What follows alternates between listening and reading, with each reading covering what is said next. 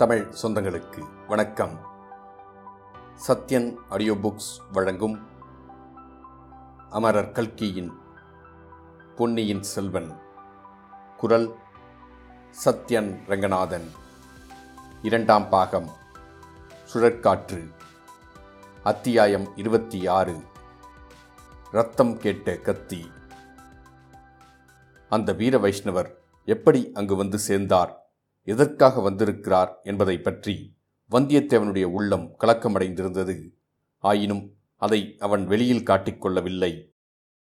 என்ன வேடிக்கையைச் சொல்வது, சற்று முன்னால் தான் உங்களை பற்றி நினைத்து கொண்டேன், நிமிர்ந்து பார்த்தால் தாங்கள் சுவரேறி குதித்து வருகிறீர்கள். கொடுக்கிற தெய்வம் கூரையை பொத்துக்கொண்டு கொடுக்கும் என்று சொல்கிறார்களே, அது சரிதான் என்றான். அப்பனே, சற்று முன்னால் என்னை பற்றி நினைத்தாயா? எதற்காக இந்த நரமனுஷனை பற்றி நீ ஏன் நினைக்க வேண்டும்? சாக்ஷாத் ராமபிரானை பற்றி நினைத்தாலும் பயன் உண்டு. தங்கள் வாய்க்கு சர்க்கரை தான் போட வேண்டும். முதலில் நான் ராமபிரானை பற்றித்தான் நினைத்தேன். இங்கே வரும்போது கடலில் அக்கரையில் ராமேஸ்வர கோபுரம் தெரிந்தது. ராமர் அங்கேதான் சிவனை பூஜை செய்து ராவணனை கொன்ற பாவத்தை போக்கிக் கொண்டார் என்று எண்ணினேன். நில்லு தம்பி, நில்லு.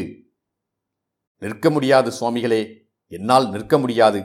நடந்து நடந்து நின்று நின்று என் கால்கள் கெஞ்சுகின்றன. தாங்களும் கருணை புரிந்து உட்காருங்கள். அப்புறம் ராமரை பற்றி நினைத்தேனா, உடனே ராமபக்தனாகிய அனுமாரை பற்றி நினைவு வந்தது. அனுமாரை பற்றி எண்ணியதும் தங்கள் நினைவு வந்தது. உடனே பார்த்தால் தாங்களே வந்து விட்டீர்கள். சுவரேறி குதித்து மட்டும் வந்தீர்களா, அல்லது அனுமாரைப் போல் கடலையே தாண்டி குதித்து வந்தீர்களா? தம்பி, மகா பக்த சிரோன்மணியான அனுமார் எங்கே, அடியான் எங்கே? அனுமார் இந்த இலங்கைக்கு வந்து அக்ஷயகுமாரன் முதலிய ராட்சதர்களை அதாகதம் செய்தார். என்னால் கேவலம் ஒரு பூனைக்கு வழி சொல்ல முடியவில்லை. இதோ பார், எப்படி ஒரு பூனை என் கால்களை பிராண்டி இரத்த காயம் செய்துவிட்டது என்று ஆழ்வார்க்கடியான் தன் கால்களில் ஏற்பட்டிருந்த காயங்களை சுட்டி காட்டினான். அடடா, இப்படியா நேர்ந்து விட்டது? ஆனால் கேவலம் ஒரு பூனையோடு தாங்கள் சண்டைக்கு போன காரணம் என்ன? நான் சண்டைக்கு போகவில்லை, அதுவேதான் என்னுடன் வலுச்சண்டைக்கு வந்தது. அது எப்படி சுவாமிகளே? உன்னை தேடிக்கொண்டு நான் வந்தேன். வாசற்காவலர்களை ஏமாற்றி கொல்லைப்புற சுவர் வழியாக ஏறி குதித்தேன். கீழே நான் கால் வைக்கிற இடத்தில் வேண்டுமென்று அந்த பூனை தன் வாளை நீட்டிக்கொண்டிருந்தது. என் கால் அதன் வாளை அப்படி லேசாகத்தான் தொட்டது. இருந்தாலும் அந்த பொல்லாத பூனை தன் கால் நகங்களினால் என்னை தாக்கத் தொடங்கிவிட்டது. தம்பி, நான் சொல்வதை கேள். புலியோடு சண்டை போட்டாலும் போடலாம், ஆனையோடு சண்டை போட்டாலும் போடலாம், பூனையோடு மட்டும் சண்டை போடக்கூடாது. சுவாமிகளே, அந்த ரகசியம் எனக்கு இப்போது தெரிந்து போய்விட்டது. எந்த ரகசியம்? அந்த பூனை இங்கே இன்னறைக்கும் வந்தது. என் நெற்றியில் வாளினால் தடவி கொடுத்தது. என்னோடு கொஞ்சி விளையாடியது. என்னை நகத்தினால் பிராண்டவில்லை, உம்மை மட்டும் தாக்கி பிராண்டியது. அதற்கு காரணம் என்ன? வைஷ்ணவர்களை கண்டால் பிடிக்காத வீர சைவ பூனை அது. ஓஹோ, அப்படியோ? இந்த யோசனை எனக்கு தோன்றாமல் போயிற்றே. வீர சைவ பூனை என்று தெரிந்திருந்தால் தடியினால் நாலு திருசாத்து சாத்தியிருப்பேனே. உம் கையில் தடியில்லாததே நல்லது. ஏனென்றால் இந்த சேத்திரத்திற்கு வந்ததிலிருந்து என் உடம்பிலே கூட வீரசைவ ரத்தம் கொதிக்கத் தொடங்கியிருக்கிறது. என் உரையில் உள்ள கத்தி வீர வைஷ்ணவ ரத்தம் வேண்டும் என்று அழுகிறது.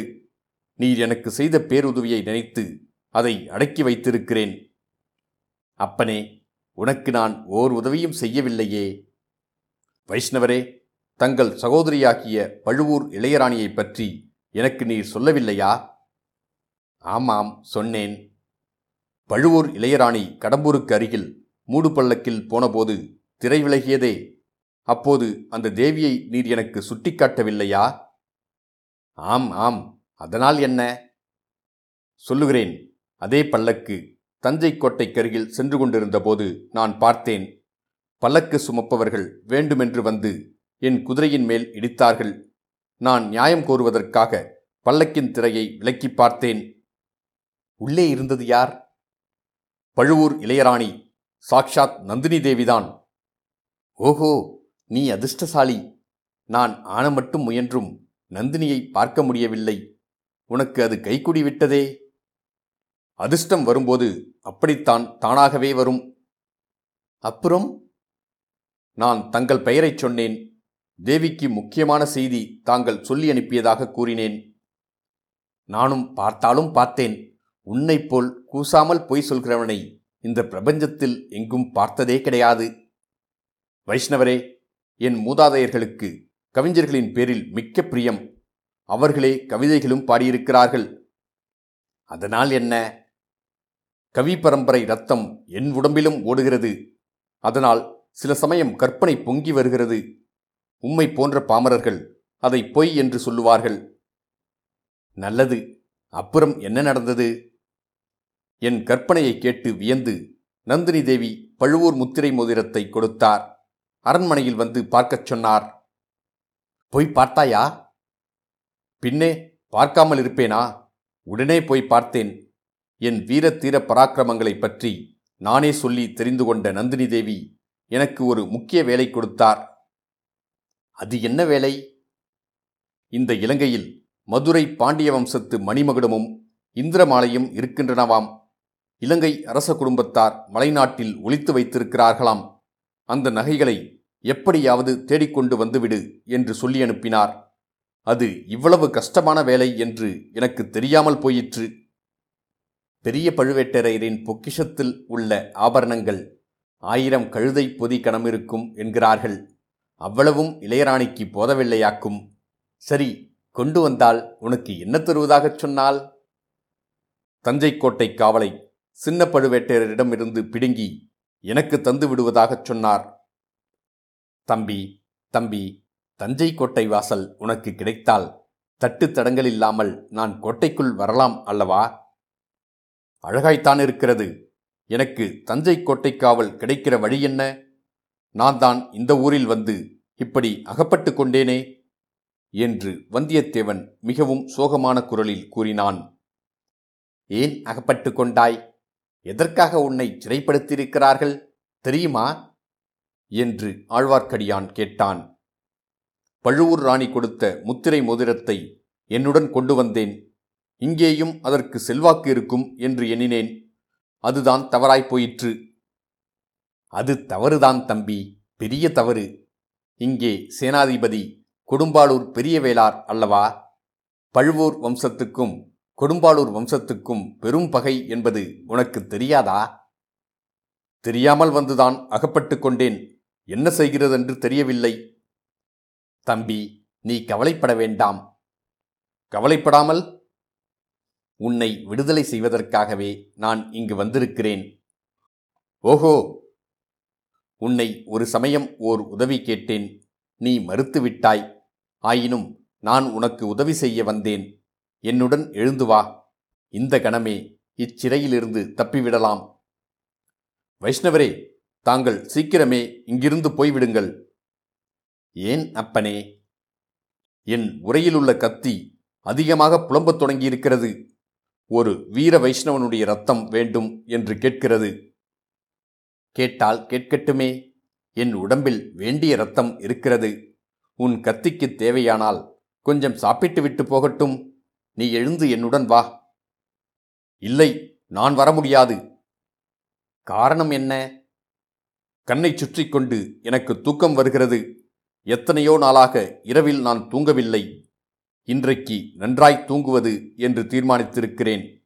அதனால்தான் பூனையை கூட தூக்கி எறிந்தேன். தம்பி, இது என்ன இப்படி சொல்கிறாய்? இளைய பிராட்டி குந்தவை தேவியிடம் நீ ஒப்புக்கொண்ட காரியத்தை இப்படித்தானா நிறைவேற்றப் போகிறாய்? இந்த ஓலையை பொன்னியின் செல்வன் கையில் சேர்ப்பிக்கும் வரையில் இரவென்றும் பகலென்றும் பார்க்காமல் பிரயாணம் செய்வேன் என்று நீ ஒப்புக்கொள்ளவில்லையா? இவ்விதம் சொல்லி ஆழ்வார்க்கடியான் தன்னுடைய மடியிலிருந்த ஓலையை எடுத்து வந்தியத்தேவனிடம் கொடுத்தான். அதை ஆர்வத்துடன் வந்தியத்தேவன் வாங்கிக் கொண்டான். இதுவரையில் ஆழ்வார்க்கடியான் தன் வாயை பிடுங்கி வஞ்சித்து ஏமாற்ற பார்க்கிறான் என்றே அவன் எண்ணியிருந்தான். இப்போது அந்த எண்ணம் மாறியது. இந்த ஓலை தங்களிடம் எப்படி வந்தது என்று கேட்டான். சேனாதிபதி புதி விக்ரமகேசரி தான் கொடுத்தார். இதோ இந்த பழுவூர் பனையிலைச்சினையும் திருப்பிக் கொடுக்கச் சொன்னார். உனக்கு எப்போது இஷ்டமோ அப்போது பிரயாணம் புறப்படலாம் என்று சொன்னார். வைஷ்ணவரே, தங்களுக்கு என் மனமார்ந்த நன்றி. நன்றியை எல்லாம் சேர்த்து வைத்துக்கொள், சமயம் வரும்போது கொடுக்கலாம். ஐயா, இளவரசர் தற்சமயம் எங்கே இருக்கிறார் என்று தெரியுமா? அது யாருக்கும் தெரியாது.